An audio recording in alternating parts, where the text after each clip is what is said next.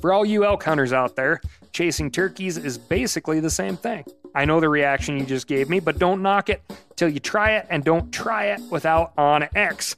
The Hunt app will not only help you find new areas on public ground, but I use it to find out landowner info to get permission on private ground that I see birds on as well. OnX Hunt has a special offer for you. Use code CAL to receive twenty percent off your membership at onxmaps.com slash hunt and find more birds this spring. Hey, I just sat down with the owners and operators of Maui Nui Venison. They're on a mission to balance axis deer populations on Maui while giving back to the community and run a totally sustainable operation. For folks like me who want to get your own meat but aren't always successful, you can become a snack subscriber, get some axis deer sticks sent right to your door. Visit maui nui venison dot com.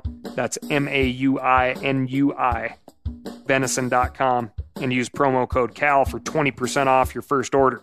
There's nothing like snook hook sets at dawn or catching a tarpon in the moonlight. Find your next fishing trip made easy on fishing booker dot com and experience the magic of the Sunshine State or any other destination on your fishing bucket list. Book a blue water adventure in search of sailfish or go snapper fishing with the kids. With over six thousand captains and trips to choose from, planning your next one just got a whole lot easier. Download the Fishing Booker app on the Google Play or App Store, or visit them online at fishing booker dot com to book your trip today.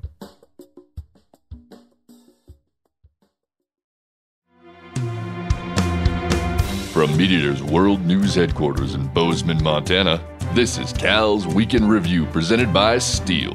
Steel products are available only at authorized dealers. For more, go to steel dealers dot com. Now, here's your host, Ryan Cal Callahan. If you live in New Mexico and see a tiger cub wandering around your neighborhood, don't worry, you didn't wake up in Texas. But you should probably call your conservation officer. They'd appreciate it. The state of New Mexico is on the hunt for a thirty to sixty pound tiger. They believe the tiger is being held illegally somewhere in the state. Back in August, conservation officers with the New Mexico Department of Game and Fish obtained search warrants for two residences in Albuquerque's South Valley. They had reason to believe that a tiger was being kept as a pet, and while they found drugs, cash, guns, and an alligator, the tiger had already been moved. Tigers and alligators are listed as Group four prohibited species, which means only a permitted zoo is allowed to possess them. Private individuals are not allowed to have them for any reason, but investigators suspect the tiger remains in private hands in New Mexico or a nearby state. Local officials have this to say: "Ride the tiger. If you can see his stripes, then you know he's clean. Oh, don't you know what I mean?"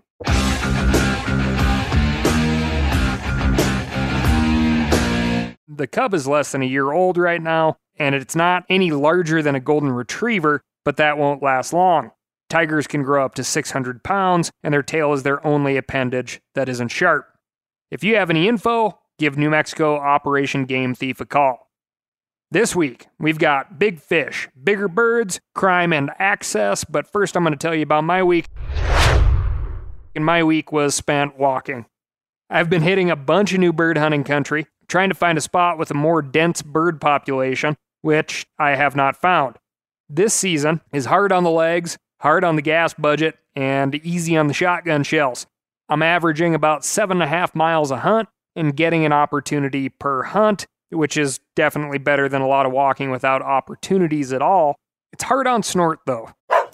She's a little beat up.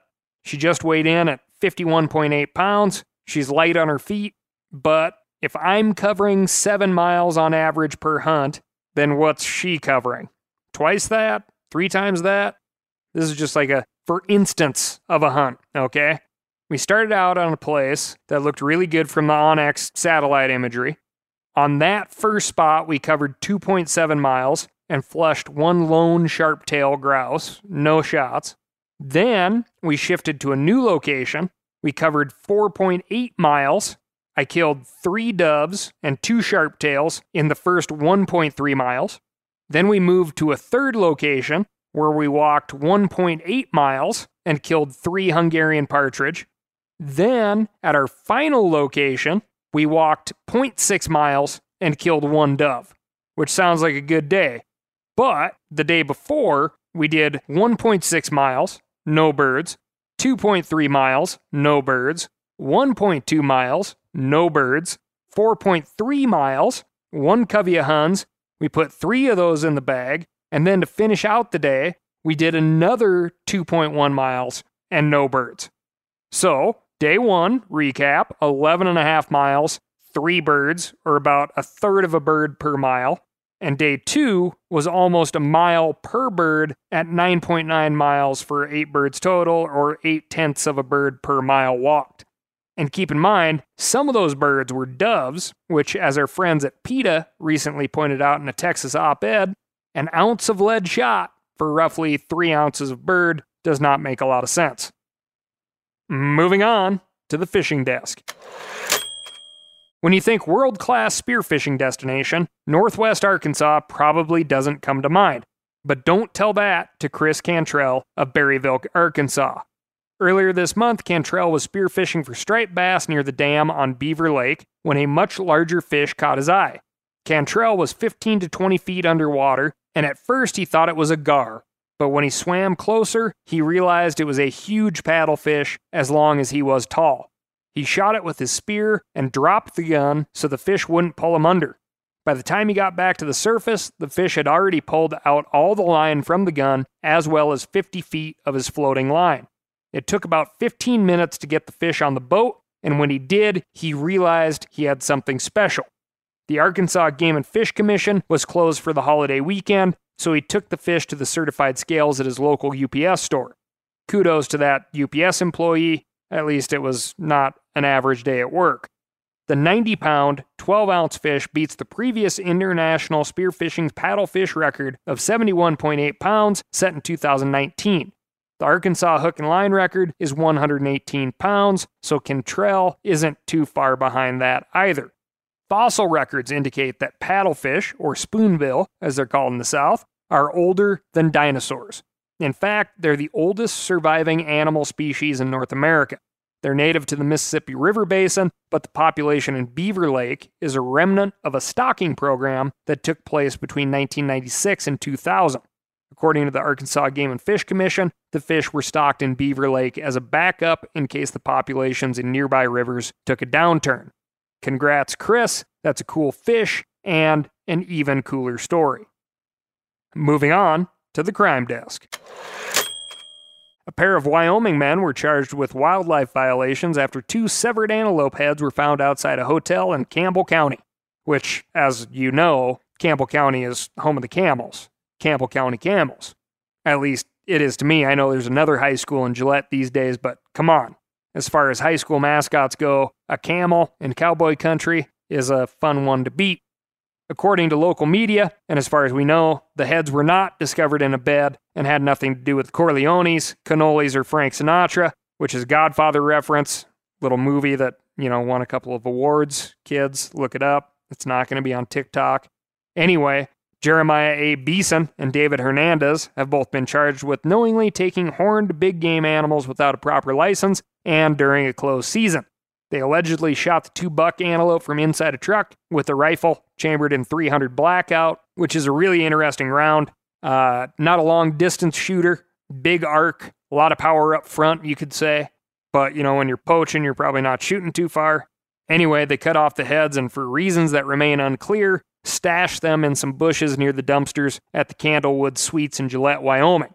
Wildlife officials were tipped off to the crimes by a witness at the hotel. Down in Texas, the Coast Guard snagged fourteen poachers who were illegally fishing in federal waters off the southern portion of the state.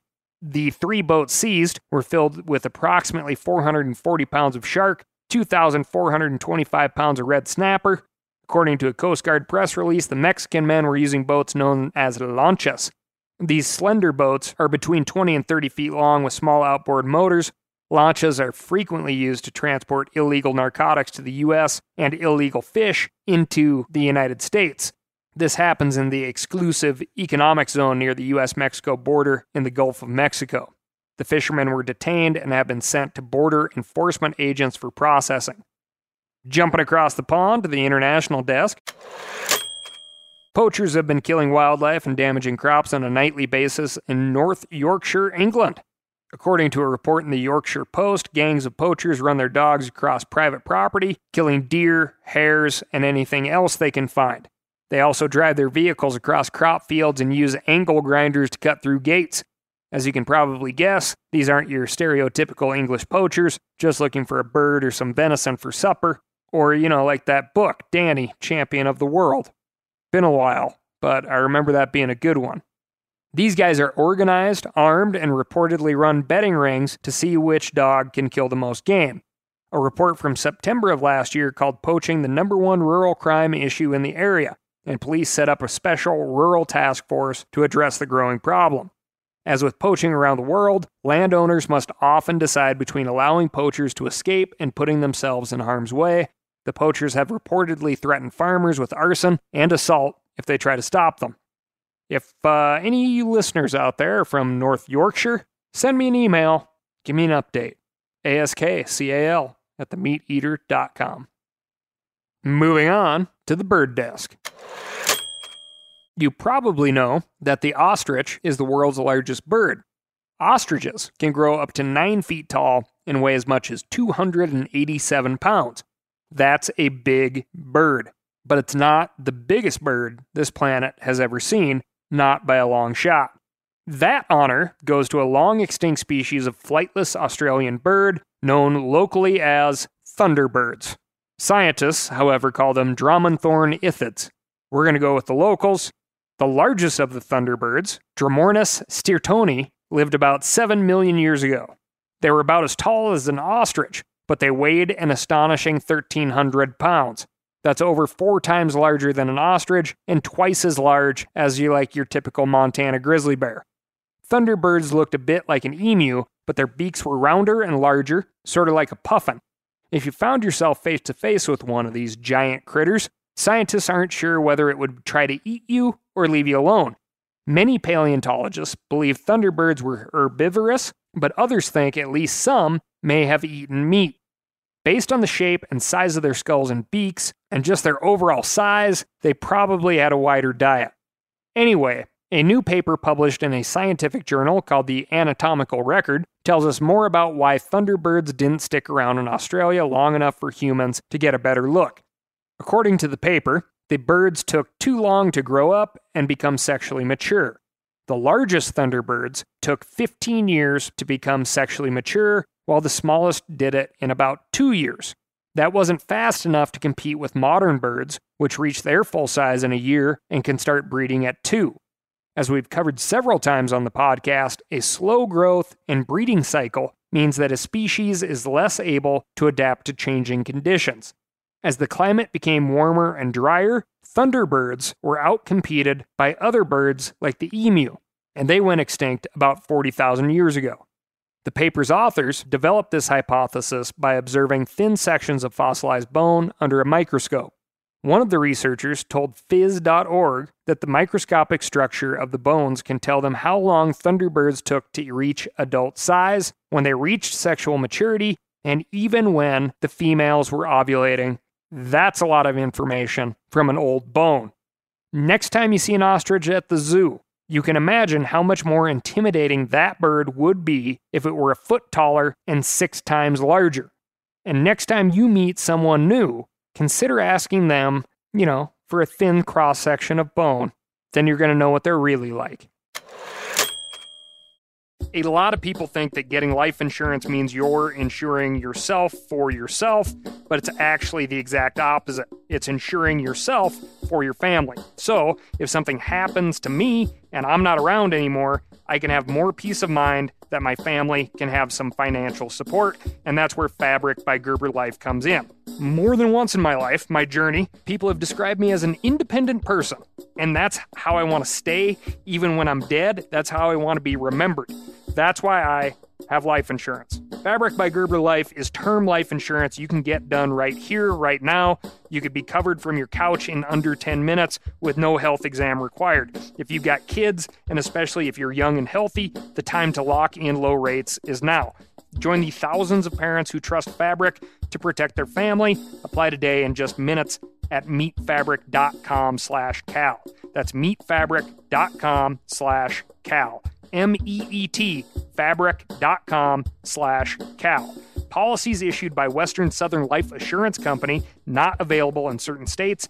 Prices subject to underwriting and health questions. We've all seen plenty of gadgets and fads come and go, but here's one product that stood the test of time. Seafoam motor treatment. Lots of hunters and anglers know that seafoam helps engines run better and last longer. It's really simple. When you pour it in your gas tank, seafoam cleans harmful fuel deposits that cause engine problems. I'm talking common stuff like hard starts, rough engine performance, or lost fuel economy. Seafoam is an easy way to prevent or overcome these problems. Just pour a can in your gas tank and let it clean your fuel system. You probably know someone who has used a can of seafoam to get their truck or boat going again. I guarantee you've listened to them because I use it, you know, regularly. People everywhere rely on seafoam to keep their trucks, boats, and small engines running the way they should the entire season. Help your engine run better and last longer. Pick up a can of seafoam today at your local auto parts store or visit Seafoam Works dot com to learn more.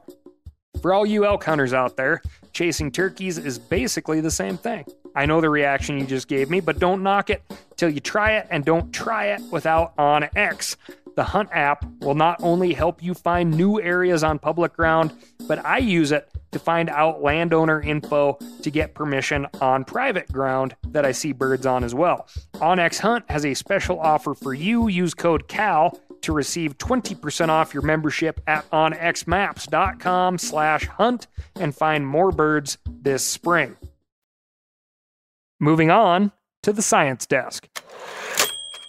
Whenever wildlife biologists talk about the population of a species in a particular area, they're talking about population estimates. With few exceptions, Yellowstone wolves, for example, it's virtually impossible for scientists to lay eyes on every individual animal.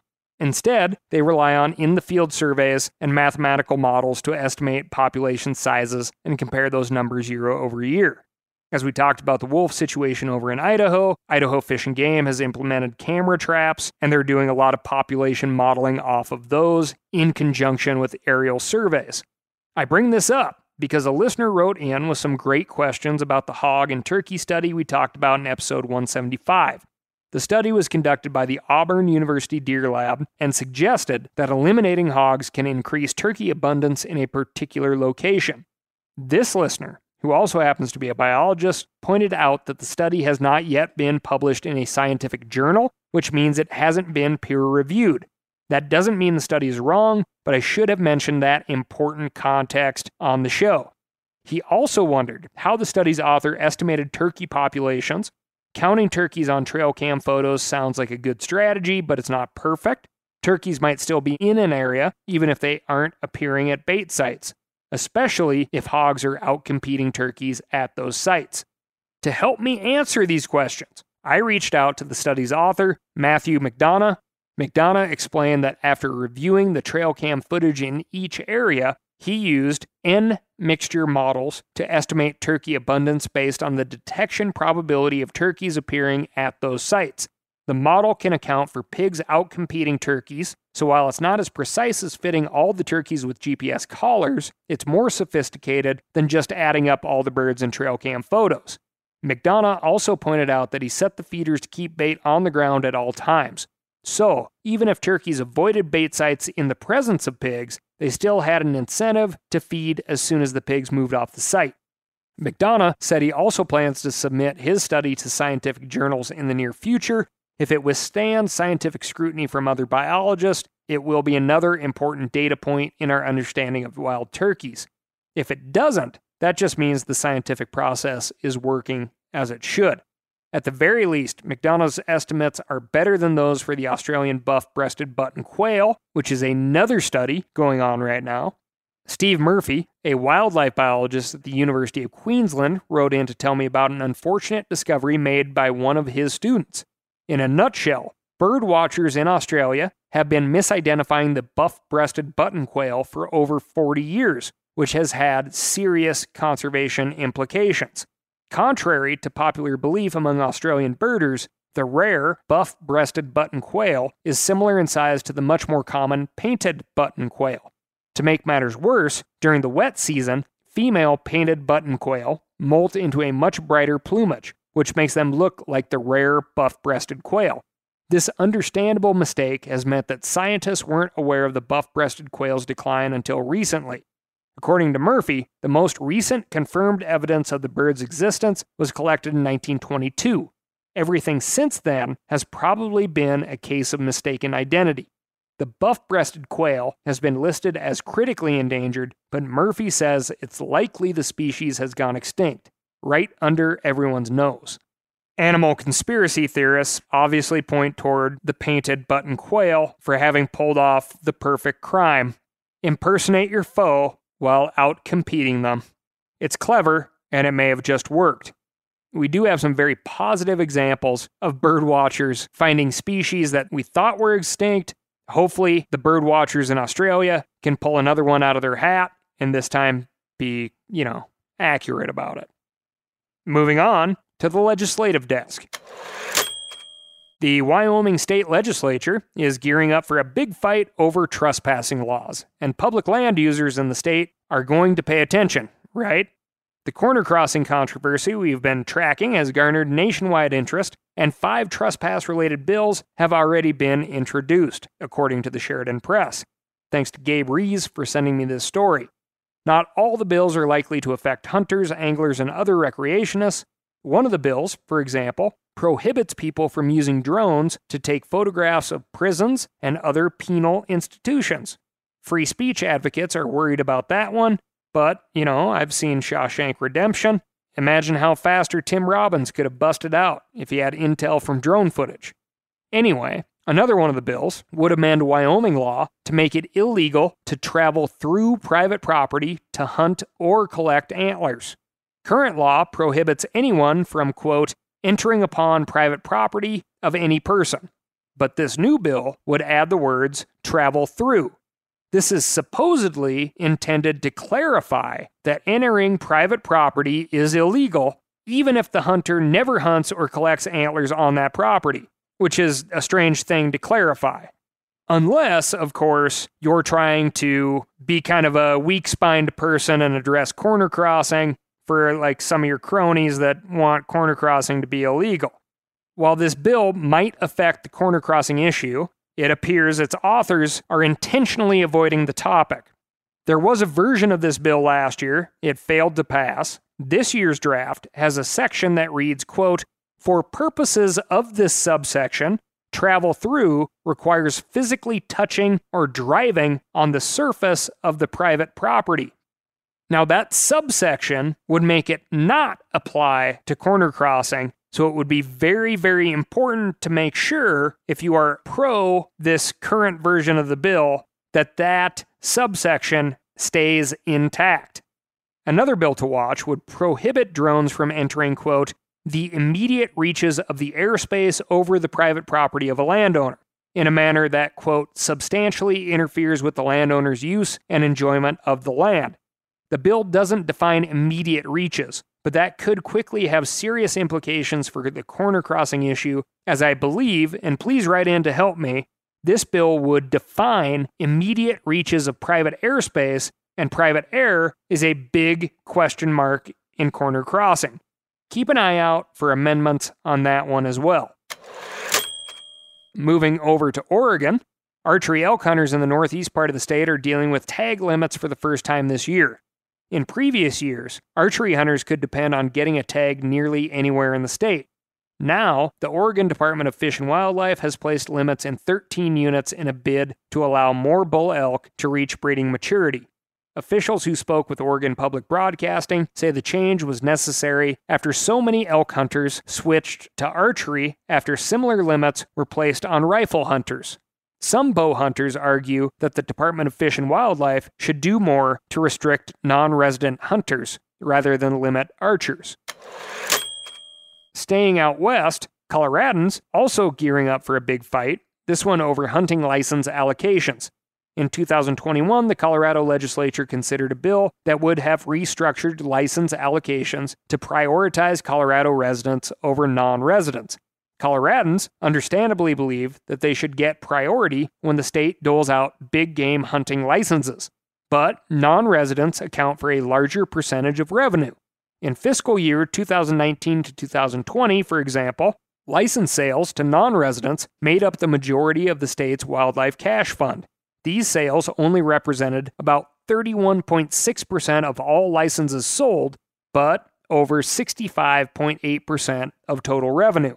Colorado Senate Bill one fifty, dubbed the Reserve Big Game Hunting Licenses for Residents Bill, failed in the legislature last year. Now, the Colorado Parks and Wildlife Commission is planning to consider the issue, which is exactly where the decision should have been made in the first place. Hopefully, the commission will take the perspectives of all stakeholders into account to resolve this issue without cutting off crucial funding for wildlife conservation. But the only way that's going to happen is if they hear from us hunters. So, Coloradans, read up on the issue, form an educated opinion, something more than, hey, I like it, or I don't like it, and write your Parks and Wildlife commissioners. And here's another big one to pay attention to. Minnesota Supreme Court is considering a case that would close many access points to public waters. This gets into some pretty complex property law, but I'll give you a thirty thousand foot overview and tell you what the Minnesota D N R told me about this case. Thanks to listener Todd for bringing this to our attention.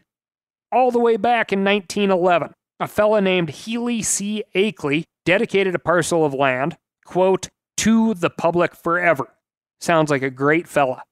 This parcel changed hands over the years, but it was eventually whittled down to a thirty foot wide strip of land abutting Trout Lake in Itasca County. Residents in the area still rely on this strip of land to access the lake. However, in two thousand eight, Timothy Muratska purchased three parcels that included the disputed thirty foot strip. Muratska argued that because no government entity has claimed a public interest in that property in the last forty years, a nineteen forty-three law known as the Minnesota Marketable Title Act allows him to close public access. Basically, this ruling would allow private landowners to petition to remove public access roads if local governments haven't submitted the correct paperwork within the last forty years. You heard that right. Even though the public is actively using it, because the county has not put in the paperwork, it could be taken by a private individual and closed off to the public that is actually using the property. I reached out to the Minnesota Department of Natural Resources to get their take, and here's what they said. If the Supreme Court upholds this ruling, many streets throughout the state that were dedicated to the public and intended to provide access to public waters may no longer be available for this use. Various parties filing amicus briefs to the Supreme Court provided many examples of streets that are widely used by the public to access public waters. Counties, cities, and outdoor recreation, hunting, fishing, and other groups have expressed concern over the potential loss of public access to numerous public waters if this decision is affirmed. This case has flown largely under the radar, but it could have serious implications all over the state. Contacting the Minnesota Supreme Court won't help here, since judges are supposed to operate without regard for public opinion. However, it's still worth contacting your state legislators. Even if this case doesn't go our way, state legislators can pass a law that amends or clarifies the Marketable Title Act. If you have a public access road in mind, you should also get in touch with your local government officials. They can file the paperwork to declare a public interest in those roads, which should head off any future lawsuits along these lines. And to Tim Muratska, who is attempting to pee on the grave of Healy C. Akeley, who decided to provide land to the public forever, please get in touch with us and give us the story from your side of the private fence. That's all I've got for you this week. Thank you so much for listening. As per usual, please write in to AskCal, that's AskCal, at the meat eater dot com, and let me know what's going on in your neck of the woods. Keep in mind, the leaves are starting to fall. You can start seeing those dead branches. you may want to trim up those lanes along that uh, public access road. If so, go to w w w dot steel dealers dot com and find a local knowledgeable steel dealer near you. They're going to get you set up with what you need, and they won't try to send you home with what you don't. Thanks again, and I'll talk to you next week.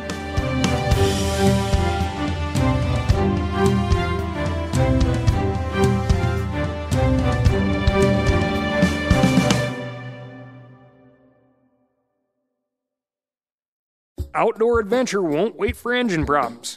Things like hard starts, rough performance, and lost fuel economy are often caused by fuel gum and varnish buildup. Seafoam can help your engine run better and last longer. Simply pour a can in your gas tank. Hunters and anglers rely on Seafoam to keep their engines running the way it should the entire season. Pick up a can of Seafoam today at your local auto parts store or visit Seafoam Works dot com to learn more. That's Seafoam Works dot com to learn more. Hey, I just sat down with the owners and operators of Maui Nui Venison. They're on a mission to balance axis deer populations on Maui while giving back to the community and run a totally sustainable operation. For folks like me who want to get your own meat but aren't always successful, you can become a snack subscriber, get some axis deer sticks sent right to your door. Visit Maui Nui Venison dot com. That's M A U I N U I. venison dot com and use promo code C A L for twenty percent off your first order.